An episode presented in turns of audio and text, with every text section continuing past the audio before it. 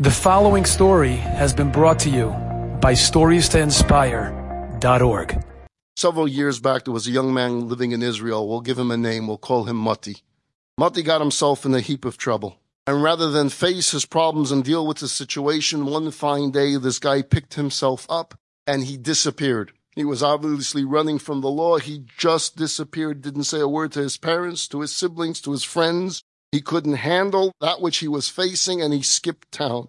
Rumor had it that he went to New York, but there was no proof, there was no trace, there was nothing to know whereabouts whatsoever.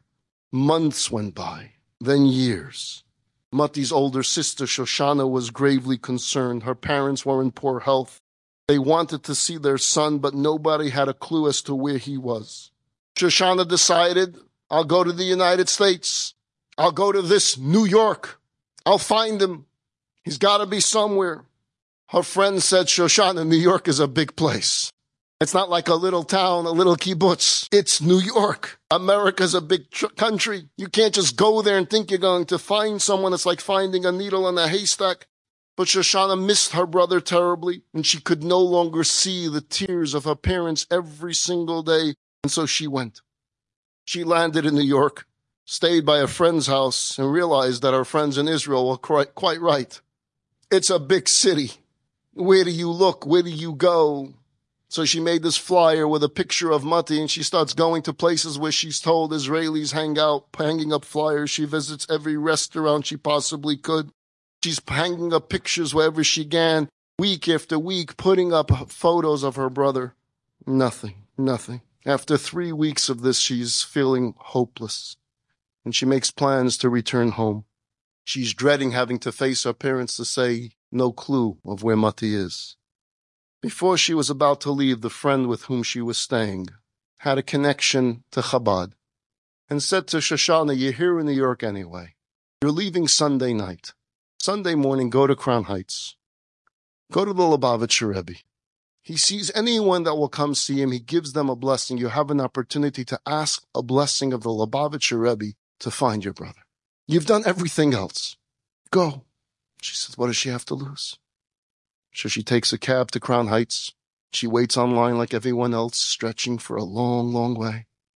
And she's getting closer and closer and closer to standing in front of the tzaddik, to stand in front of the holy person, to beg for a blessing, some clue. How can she find her brother? And then her moment came. She's standing face to face to the Rebbe. She looks at the Rebbe and she tries to speak but no words could come out of her mouth. Tears begin to come down from her eyes.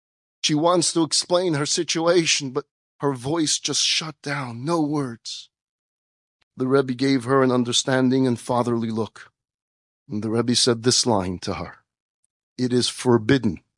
It is absolutely forbidden for a Jew to give up hope. It is forbidden. It is absolutely forbidden for a Jew to give up hope. She left the building completely shaken up. She couldn't stop crying. She didn't say a word to the Rebbe, but the Rebbe said what she needed to hear. Don't give up hope. Don't give in. She already had spent three weeks, but now she needed to extend this visit. Don't give up hope. It is absolutely forbidden to give up hope.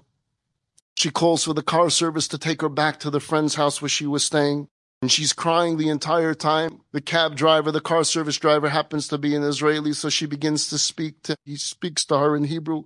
What's wrong? Why are you crying?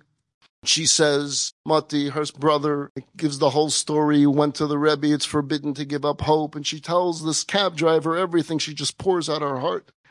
So the cab driver says, show me, show me the flyer. Show me the flyer. And she takes out the flyer and she shows it to him. And says, this is your brother? I share a basement with him in Queens. Mati's your brother? And within an hour, brother and sister were reunited. And a few days later, son and parents are reunited. It is forbidden. It is absolutely forbidden for a Jew to give up hope. Rav Nachman of Breslov put it this way. Despair is not real. It's an illusion which has no true existence in reality. Feeling that your circumstances are hopeless is only a perception of your situation. It's not the reality of your situation. Enjoyed this story? Come again. Bring a friend. Stories to inspire.org.